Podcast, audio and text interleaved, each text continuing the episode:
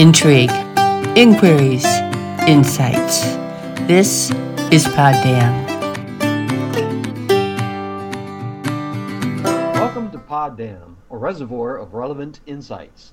My name is Victor Tiffany, and I'm an activist doing my best to navigate today's society where extremes are the norm, feelings trump facts, and tribalism tries to ruin us all.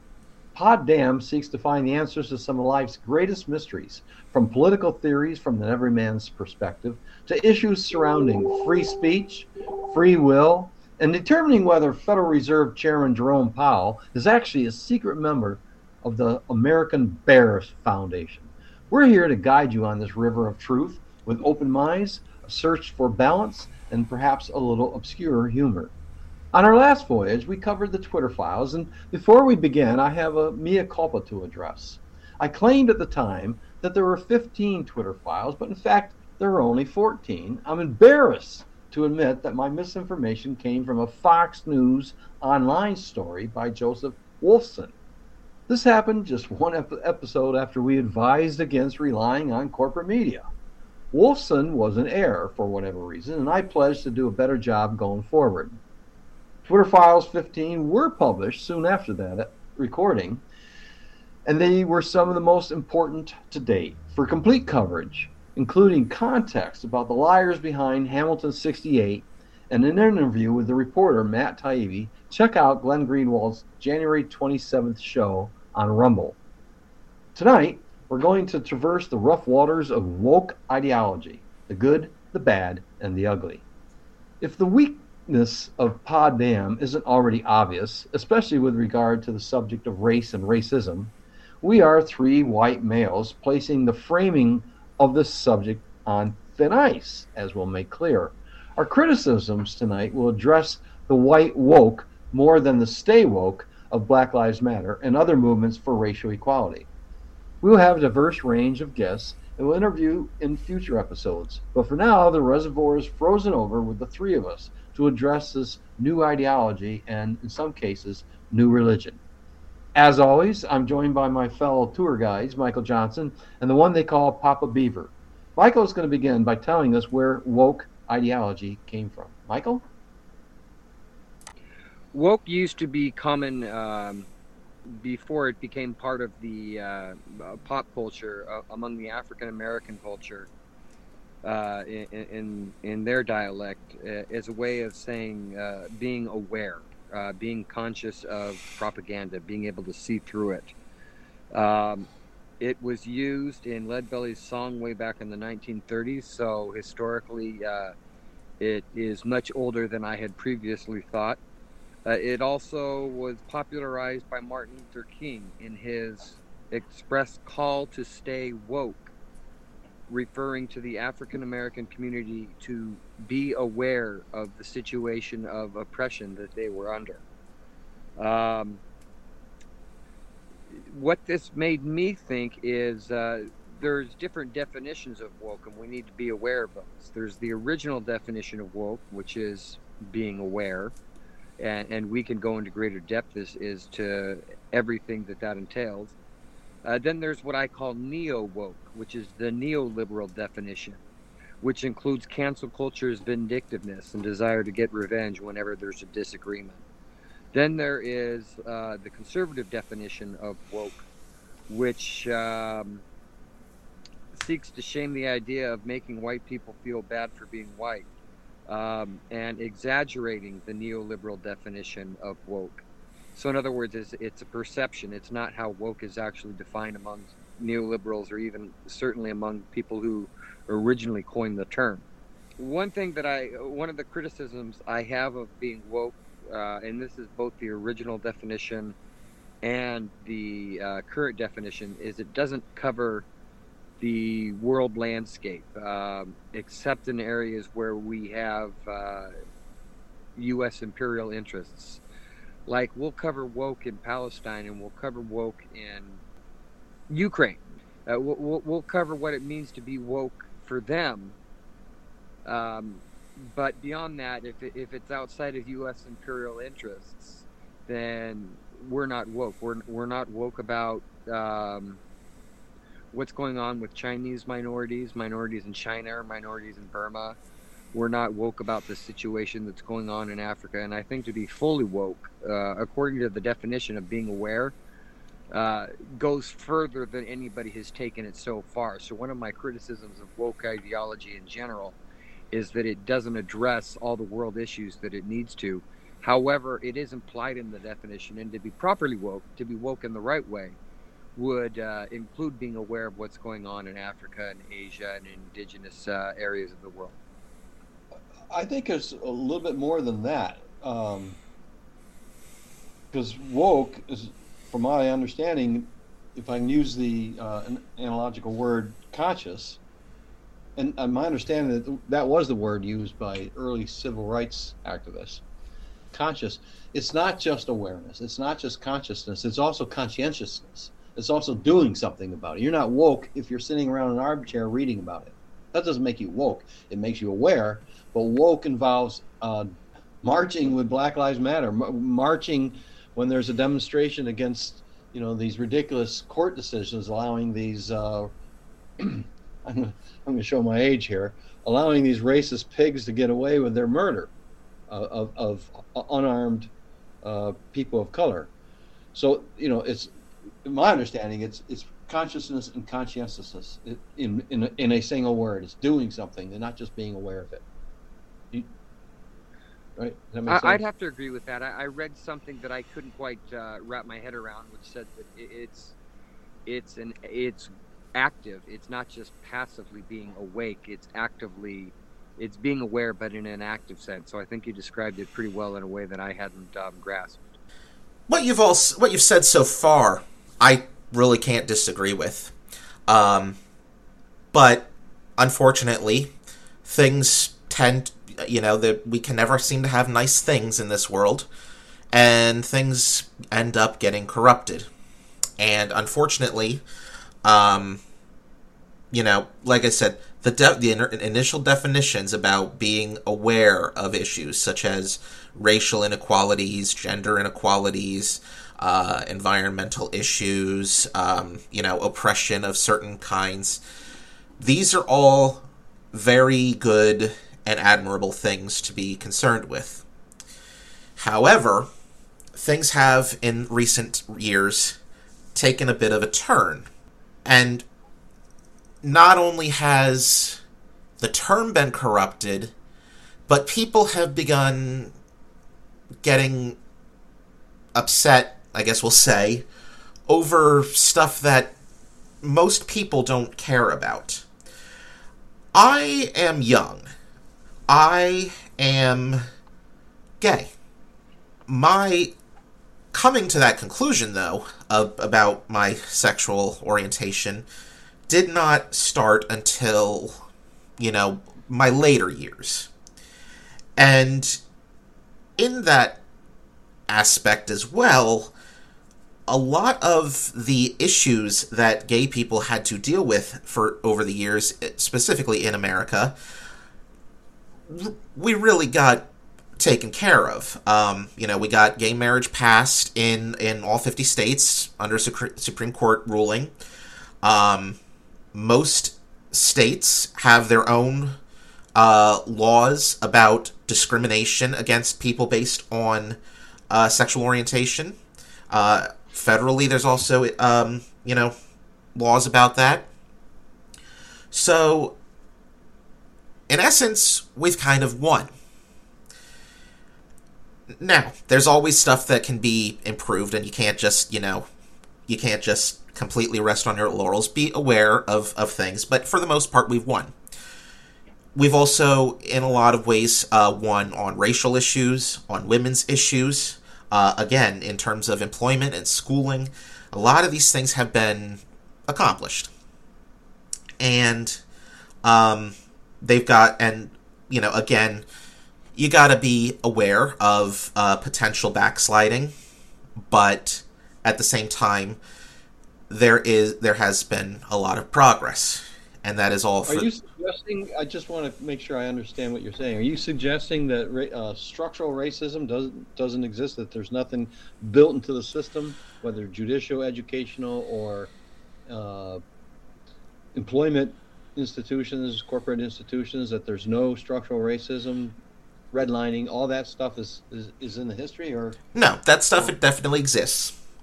However, it's there's we've come to a point now where um, people tend to think that we're uh, that our country and people are worse than we were, let's say, back in the days of the Civil War or the mid 20th century, um, which is just wrong. And in a lot of cases, it they've kind of it's become a bit of a self fulfilling prophecy that the people that are concerned about that have actually turned it into an issue, have kind of made that become the case. They've turned it into, you know, position, you know, issues. It, it's they've turned it into, um, you know, what they've been trying to prevent, which I will I will cover. We've gone from the point of uh, you know, fighting for, for equality for, for gays and lesbians and transsexuals, etc., um, and making sure that they're not discriminated against and not, um, you know, harassed or bullied or, or hurt or killed or whatever. Um, these things happen sometimes, yes. I'm not denying that. But it's come to the point where that is not so much the case anymore. But we've unfortunately, people have decided to, um, you know, not realize that we have won on that issue, and they continue to push for more and more extremes. For example, it is now very common to see children being um, targeted by activists to accept a radical transgender ideology. Um, what do you mean accept? Just tolerate it? no, not even just tolerate. It's become to the point where they try um, to indoctrinate kids that uh, if you're a if you're a uh, young, young male who's a little more effeminate, who's uh, might happen to like uh, you know dressing up in in wearing makeup or wearing a princess dress every once in a while, well that that means that the child is transgender or if you're a little girl that likes to play sports and not a big fan of wearing dresses, likes to wear pants, um, means that the kid's uh, means that little girl's actually a boy, is a transgender. Actual transgenderism is a meta is a mental condition known as gender dysphoria. There's really only one way to um, to combat that feeling, which is to go through gender reassignment surgery. Um, which is all all well and good. If that's if that's how you are, you deserve all the the protections that that you know that that are offered. Uh, um, you know, you're not you're not a weirdo.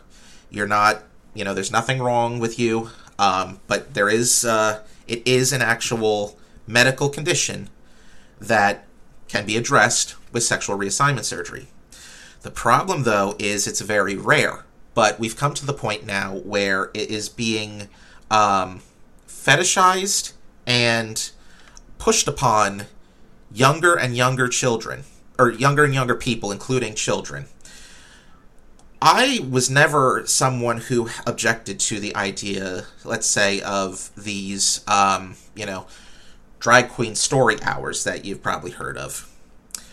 However, it's gotten to the point now where we've gone past just, you know, a man in a dress reading to children and allow, you know, allowing the kids to see, yes, there's people that have a slightly different lifestyle. Nothing really wrong with that in and of itself, but we've gotten to the point now where kids are being encouraged to go to drag events. Drag in and of itself is a very sexual experience. It's usually very uh, scantily clad individuals dancing and um, perform, you know, performing sexual moves on themselves and possibly others.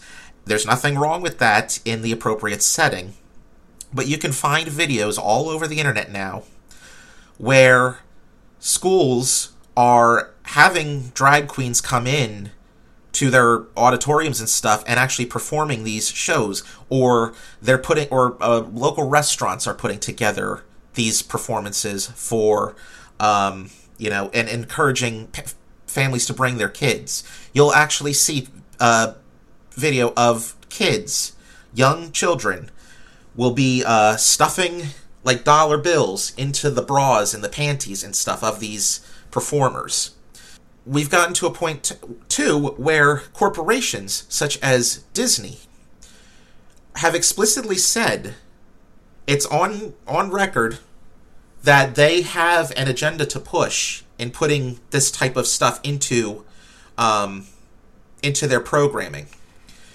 Oh, I was going to say into their Happy Meals. We haven't. I don't. Well, that's McDonald's, but I don't think we've gotten to that point yet. But I wouldn't be surprised if that's on its way.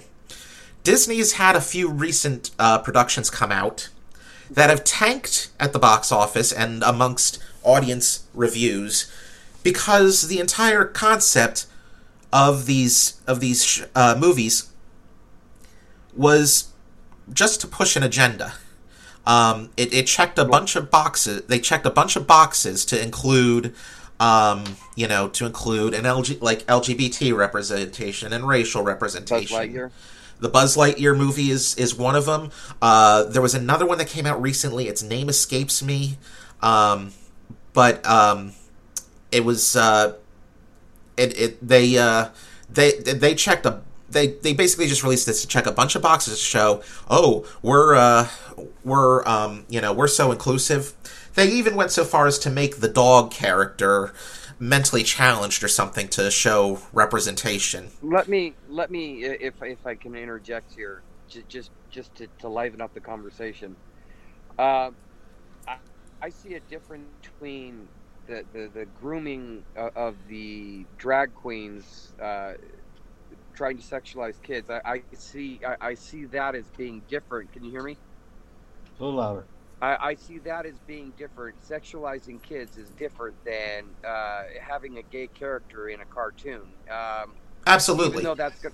Yeah, I, I, I don't see, I don't see those as being woke in the same way. I, I, I think uh, like that's why I said there's neoliberal woke, which I think Disney is, and then I think there's the conservative perception, which is these drag queen shows. You said that they're quite common. How common are they? Because to me, it seems like they're more of an outlier than something that's really common. you're not going to find it in every single school or or municipality but all you really have to do is just you know search online you'll see from from uh, places like uh, uh, libs of tiktok post a lot of these videos this is stuff that's easily um, it's they're not hiding it and it's uh it's more pervasive it's again it's it's not like you know you're going to see this everywhere every day but it's something that shouldn't be happening at all exposing because I wouldn't want to see kids going to uh you know to just a regular you know strip club, but What Right. age? What age limit day are you talking about? All through K through twelve? oh my good yes, and it's a lot of times, particularly the younger ones. Yeah, I very rarely do I ever see like teenagers. I See, I, I think there's a usefulness for um, addressing this in the classroom, in that it's probably children who are um, really terrified and uncertain what the hell's going on and don't even want to bring this up to their parents. I think exposing them to an understanding of um, a normal, non-normal uh, sexuality, whatever you know, uh, uh, heterosexual mom and dad kind of male mom and I'm sorry, female mom and, and male father. I, that sort of normal. I, that there's more out there than just that, without necessarily detailing it. Just so that children who might be uh, transsexual or might be uh, wanting, questioning their own sexual identity, at least they have an understanding. At least they are presented there is there is day after day or anything like there that. is there age appropriateness that can yes you can discuss this in an age appropriate way however that's not what this is this is full on these are full on performances by by drag performers and some of them even make me uncomfortable and i'm very open minded um that they they're just they're not they're not appropriate for kids this isn't about you know oh, a kid is, you know, experiencing something and wants to talk about it. Oh, there happens to be people, other people like me. No, no, no. This is this is full on, you know, like adult level performances that um, that these kids are being exposed to, but they always advertise them as being family friendly. There's nothing family friendly about it. It's full on filth, which is, filth can be, you know, if you enjoy filth, that's fine. I enjoy certain types of filth, but I would never let my kids around this. And I'm glad though, Victor, you brought up the families or you know, like the kids feeling something because we've also come to a point now where uh, a lot of schools have implemented policies where if a child is express is expresses to a teacher or whatever that they are feeling a, a certain way, they feel like you know they don't feel you know fit in properly, or they feel like maybe they're um, they might be a, a different they, they might be you know experiencing gender dysphoria or something. By the way what kind of child knows what all that is unless someone's t- teaching them about it? Um, most a lot of these schools now have policies in place that the parents aren't allowed to have any sort of say in it and the pa- and the parents aren't to know about it. It's all supposed to be kept secret. Keeping secrets between an adult even if they're in authority, I mean, there's authority figures that can be that can you know be fucked up, but keeping secrets between a child and an authority figure. This is no different than like the like you know a Catholic priest, um, you know, doing ungodly things, pun intended, with uh, with children, and then telling them to keep it a secret, or you know. you think so? So well, well, I, I gotta ask that. I've got to ask there again. Liven it up. So if, if I'm transgender and I'm a teenager, if I'm transgender and I'm a teenager and I tell my teacher, hey, I think I'm transgender and, and this is how I want to live my life, but I'm afraid to tell my parents, do you think that, that the parents ought to know about it anyways? within Or is that reason, different, or is that- yes, there are people. People have uh, people have accused um, Florida of um, you know making it so that um, you know oh the the you know if the that you know they're going to put children in they're going to put kids in danger um, with their recent uh, the recent bill that got passed they, that's been colloquially colloquially re, uh, re, re, um, referred to as the Don't Say Gay bill, which has nothing to do with that. What that bill does is it prevents these types of things with the secrets being kept and the drag shows and um, you know all this stuff. Another issue that's come up a lot lately in this in this regard is about um, there are, there have been a bunch of uh, books that have been distributed to to schools. Um, it's child pornography, is what they are. The, the no ifs, ands, or buts about it. If you look up what the definition is of child pornography, uh, it involves any sort of depiction of of an underage individual in a sexual act, whether that's like photographs or video or drawings, you know, any sort of created media. There is a book out there. I do not know the name, and I'd rather keep that secret for the most part because of the fact that it's so uh, that it's so egregious. Um, but there's a book out there that uh, has gotten has gone under fi- come under fire. It's more of a comic type of book uh, where it depicts a 14 year old um, having sexual relations, and it's all drawn out, not just you know words. It's drawn out, performing sexual acts on a 40 something year old man. This has been distributed to schools. It happened in Virginia. There was a woman that that um, spoke to uh, spoke to the uh, one of the school boards down there um, because she was so upset that this was there. Um, and this is, and I believe she's the same. She's also uh, one of the people that helped uh, Glenn Youngkin in his uh, recent election because he was uh, fighting against this kind of stuff being uh, shown to kids. Um, she was testifying against against it. Um, it's but but it's been distributed to a lot of these schools. I don't know what is going. We've gone way past the idea of accepting people, no matter who they are or what they purport to be, to um, to pretty much trying to get these kids on board with the idea of being, um, you know, that oh, you know, you're you, you're probably transgender. And let me, I'm going to state for the fact, I, the line in the sand I draw, children and that is anyone under 18 should not be having any sort of gender reassignment surgery, bar none. Now, if a kid's come, if like if I had kids, which I hope to someday have kids, my kid comes to me and says, "Dad, I don't feel right in my body. Something seems off. Like you know, I feel, you know, I have a if I have a boy, for example, he comes to me, he says, uh, you know, Dad, um, my my, you know, my penis makes me feel weird. Um, you know, I have all these feelings. Okay, I'm gonna sit down with my kid. We're gonna discuss it openly and we will go to a you know we'll we'll figure things out. We'll talk to uh, we'll talk to doctors and psychologists and everything about what's going on. It could just be a, a phase. It's but to to take these kids it's come to the point now where kids are being um are being you know they come right out and they say hey i feel this certain way. Do not pa- they they're like shuffled off right away and put on puberty blockers and hormone replacement therapies and in a lot of cases are having their um, you know having body parts cut off. So if they're a girl they're having their, their breasts removed. Boys are having their their penises taken off and they're trying to replace it with a vagina and everything. That's a bridge that's a bridge too far. Again if you there are and there are I, I would agree with the 18 year old mark as being a good uh, delineation I, I've I've come to that conclusion. I could be wrong, but no, there's there's there's no reason for for probably a, a, a if, good yeah a what, good barrier. Once you're an adult, you can do what you want.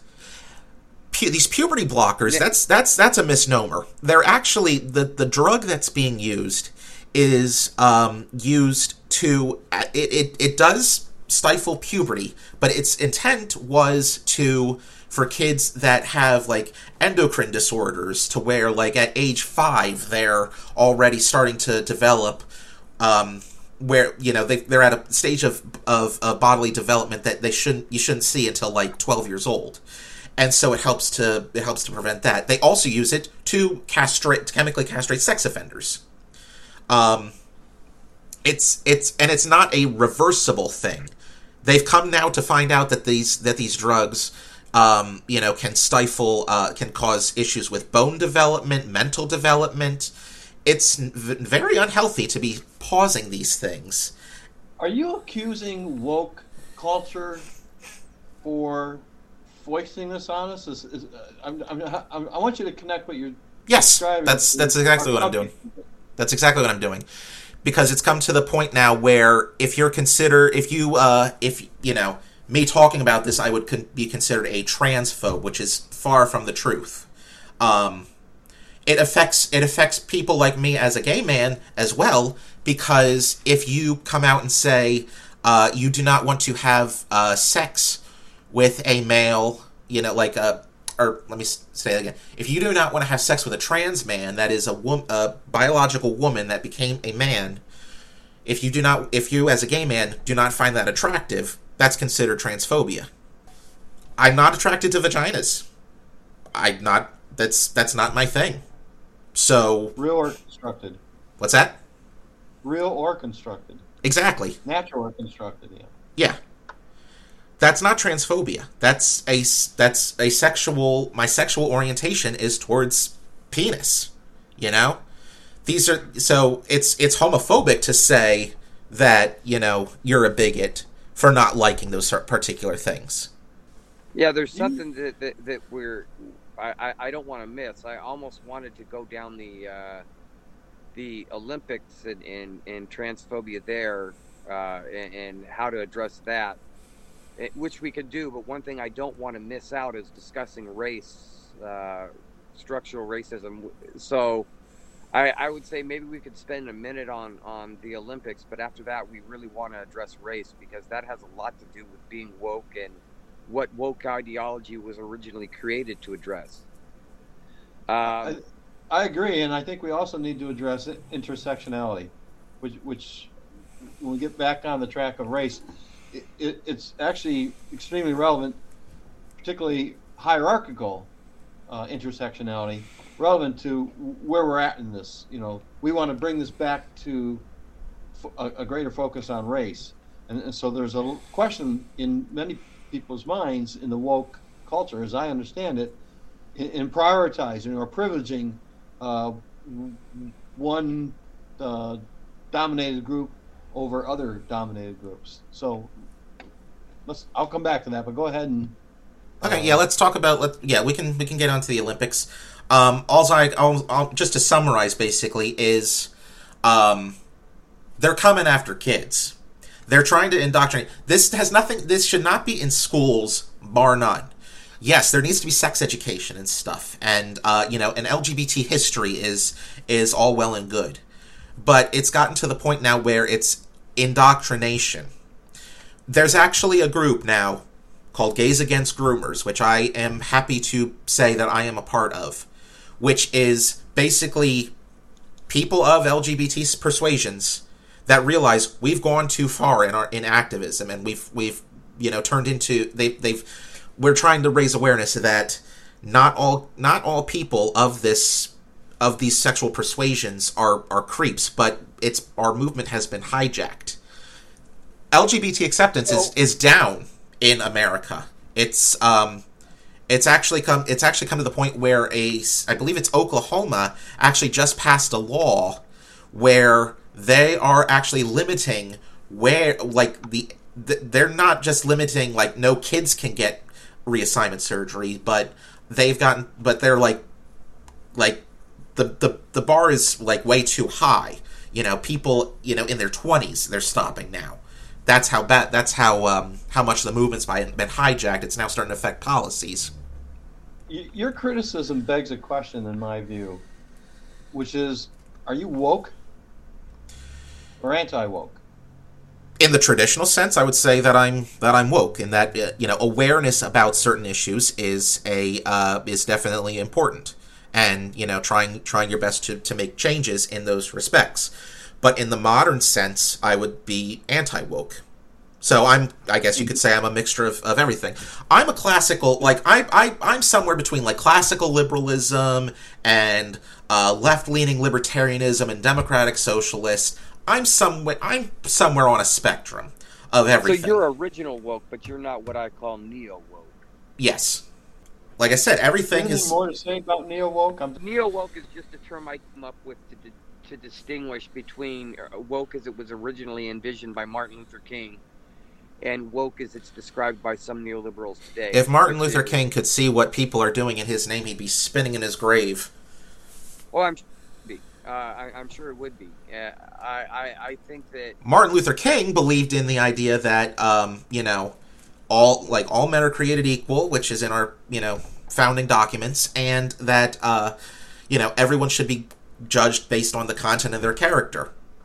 But it's become you know it's become so might- corrupted that that we're so far from his original ideas. he might be a good point for us to spring into. We could touch into the Olympics, and that would be another ten-minute discussion. But then we would totally miss out on on discussing race and, and racial inequality and what it means to be woke as far as that's concerned. I'm really impressed with Martin Luther King, and I, and I am impressed with his definition of woke, uh, which is to be aware. And, and I think we do need to be aware of racial inequalities. I do take issue with this new term. Uh, I, I, take issue with the notion that um, a, a black person cannot be racist, finding racism. I, I think that uh, by redefining it as only racial prejudice, um, I, I think racism and racial prejudice really mean the same thing. That was the original definition of, of racism was prejudice based on race, but it's been um, narrowed down to only mean prejudice uh, uh, of the dominant race or, or, or the race that's in power over um, the race that the race or races that are not in power, and, and I think that that just promotes, uh, it perpetuates inequality when you're looking at it from that framework. However, I think structural racism is real, and, and we need to we need to keep that definition in place. Systemic racism is real, that and realize that affects people. and I, I would be woke in that regard. Um, I, I'm against bigotry in general, Mhm. so I wouldn't want prejudice to be directed against a, a white person and say, you know, that's an acceptable form of uh, racial prejudice because it's not racist. And, and according to the new definition of racism in, in sociology, it's not racist to be bigoted against a white person. I, I, I, think that that waters down the notion of bigotry, and, and I, I think that we need to attack attack bigotry from all angles. But one thing we also need to do is we need to be aware that bigotry does target certain groups more than others, and it affects certain groups more than others. Yeah, you have. That's why you can- bring believe in quota samples. you can have more than one thought in your head at one time you know you can be realize hey there's some issues that we need to take care of but at the same time you know you can go too far with certain things. It's like let's let's let's thank people you know we've we you know this this country is so goddamn stupid. They don't they can't they can't realize that there's you can have more than one thought about certain things. I want to talk about um, uh, intersectionality here in a moment, but I wanted to ask Michael a question first. We're going to be talking next week about cancel culture, which is the bastard son of uh, woke culture or woke religion. Right. But I just wanted to ask you. You talked about your your opposition to bigots and bigotry. Do you think uh, if you're hearing someone making a bigoted statement, maybe it's an artist, maybe it's a uh, colleague, do you think they should be canceled? Uh, I I think it depends. I, I had a particular case that, that I want to, and that's the case of I believe her name is Miss Reed, based on the video. Um, she was a, a teacher at Riverside School District, and um, there used to be something called Sakato, SOHCAHTOA, is uh, a mathematical acronym to make something easier to remember, and it's also of uh, I, I believe a Native American princess. So, um, she did this dance with this headdress thing, pretending to be SOHCAHTOA and, and praying water gods. And I thought it was very off color and I thought it was very inappropriate. And I thought if she didn't apologize, she should be fired. Now, people wanted her to vote. What I disagreed with was this people's attitude towards her was she should apologize and she should be fired. I think that if she humbled herself and, and gave a a, um, a a genuine feeling public apology, that she should deserve time off, non-paid time off to learn her lesson, but that she should be reinstated so long as she made that public apology and went to some courses where she was learning the error of her ways and expressed the error of her ways. However, she never did that. She, it, it seems like, and, and, we don't know what occurred privately, but it seems like she dug in her heels and decided not to apologize. And she did get fired. And I, I think because she wasn't willing to apologize, that she did deserve to be fired. But I do think that there needs to be that space for forgiveness, so, so we can grow as a society who, who have backwards thinking to move forward we, we all need to be able to we need to to be able to be corrected i think in, in a more loving environment than one that is immediately vindictive. When you speak of people who need to be corrected it strikes me as some of the criticism that comes at the woke that it, it's inherently divisive right? I, I, mean, I you're, think you're the just... new definition of woke I, I think that there is a new new group within woke. I think the neoliberal definition of woke is divisive and vindictive it's also um, has segments of it. Maybe not everyone who's uh, neo woke, for to use your phrase, that um, provide a, a, hierarchy in these in these different um, uh, prejudices, these different uh, biases. Not the word I want, but different uh, expressions of of social categories. These different, you know, uh, whether it's race or gender or social economic sta- status and so forth. Let me begin by um, defining intersectionality according to uh, Chat GPT, which, by the way, if you haven't heard of it, we talked about fact finding when we were covering the media, and and and how to to you know make sure what you're saying or sharing or uh, tweeting out there is is factual. You, when in doubt, si- sign up for Chat, Chat GPT and use it. Get get your answer. You, it'll tell you. Chat GPT, I like the I, I like its concept, but it, it turns out it has a political bias built into it. There are biases. We covered this already. Remember, there's no avoiding it. There's absolutely no avoiding bias. So maybe there will be someday be a, a conservative chat, uh, open AI, a conservative, a, a, liberal one, but hopefully it's it's a um, they have a um, a lever you can adjust just how critical and how deep you want it to go, and maybe we need a lever that controls its bias as well. Let me just allow Chat GPT to define intersectionality because I want to talk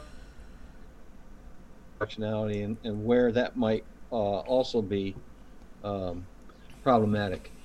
Intersectionality is when an individual group represented by multiple social categories such as gender, race, sexual orientation, religion, and social economic status experiences intersecting forms of discrimination and disadvantage due to overlapping social identities. These social identities can have their own barriers and power differentials, such as racism, sexism, classism, homophobia, xenophobia, ableism.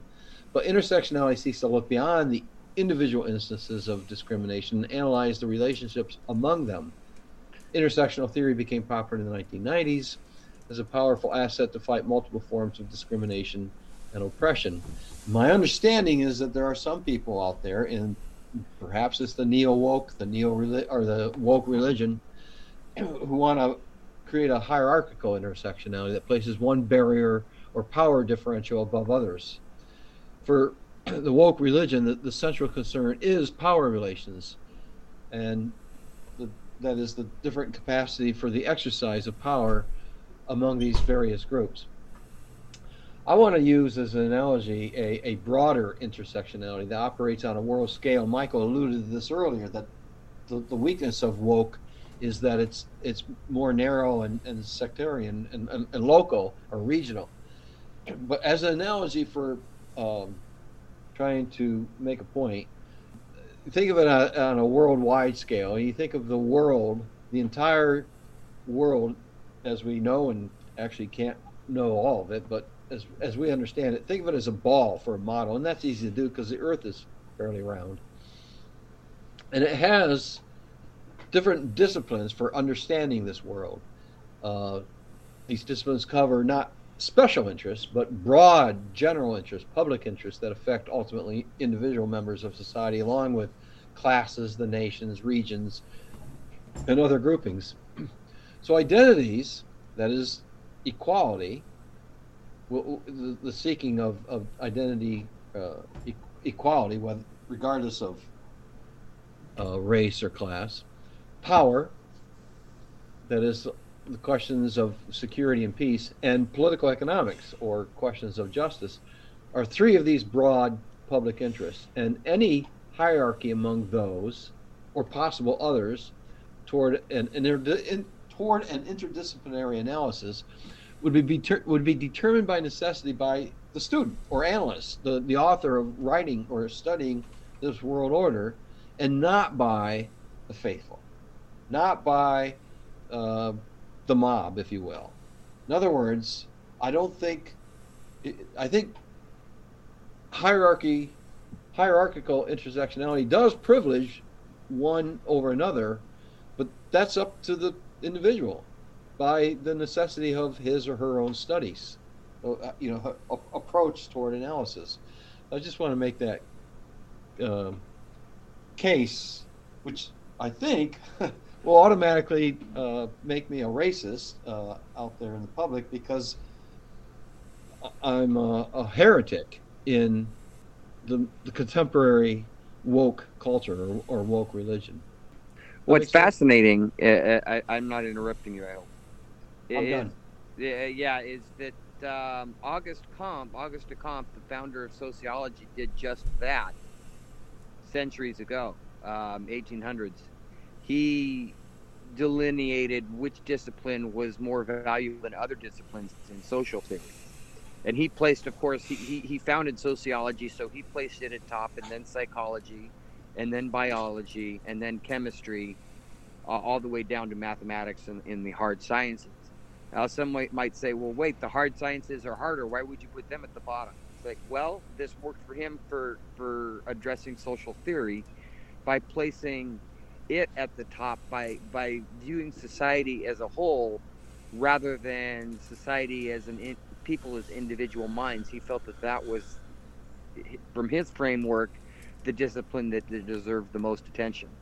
Um, did you see any comparison uh, to his analogy and, and yours, Victor? Um, just in that, it, you know, that was his choice. That was he, he privileged sociology because, you know, that was his obsession. That was his baby, so to speak. That was that was, you know, he was the pioneer, the the grandfather of sociology. So, of course, that would get privileged for him this um, religious belief that, that race is a central concern, um, I think, is um, problematic. In it, just because it may be, it may be for an individual who's understanding uh, history or the world from a particular vantage point or for a particular purpose, but it might not be central or privileged among the other uh, disciplines or areas of concern. That, and what I'm trying to argue is that there is uh, an overlap. There, there, it's an intersection uh, between justice, peace, and and uh, equality. Right, right. Um, they're not separated out, but which one is prioritized is is I, I think it's anti-intellectual and closed-minded to believe that, that in, in, any single hierarchy that we all have our hierarchies ah. built based on our understanding as as as that comes about. And maybe our understanding is wrong. I think part of our task as analysts is, is to be open to the possibility and this is always the case with everything we say we might be wrong. But one thing we'll try to do is come back fo- in follow up episodes, as I did the first part tonight, and uh, admit our mistakes, correct them, and, and just commit ourselves to uh, better understandings, better expressions of what can become pretty complicated and, and uh, fraught with difficulty, concerns, and, and issues. So. I, I, I'm taking issue with woke religion on those lines. That, that you have to be careful that uh, about prioritizing. I think I think the idea of, of focusing, generally speaking, on power differentials is important. I, I tend to agree on that, um, but I don't think it covers everything. You're not going to look at the art, I don't believe, of Georgia O'Keeffe and discuss power differentials. I, I don't think it concerns all matters, but I do believe that it is pretty central in uh, an understanding of history, whether the focus is uh, war and peace, or class struggle and economics and justice, or racial discrimination and and the, the the long arc of history, if you will, toward justice. All right then. We've come to the end of our journey this week on Pod Dam. We're so grateful you took this voyage with us. Join us next time as we discuss cancel culture with theoretical cognitive scientist Dr. Mark Changizi. In the meantime, send us your thoughts, or if you want to be a guest, contact us at poddamfeedback at gmail.com. If you've gained any insights on woke ideology, or the Twitter files, corporate media, or the meaning of truth, our foundational episode, please tell your friends, neighbors, relatives, and other fellow travelers.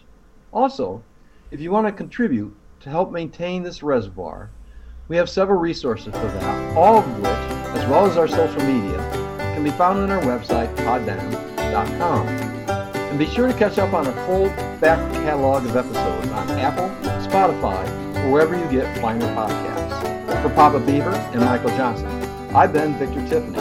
Hell, I still am Victor Tiffany. Thanks for cruising with us. This has been Pod Dam, a production of Barnaby Smythe Incorporated. Copyright 2023, all rights reserved.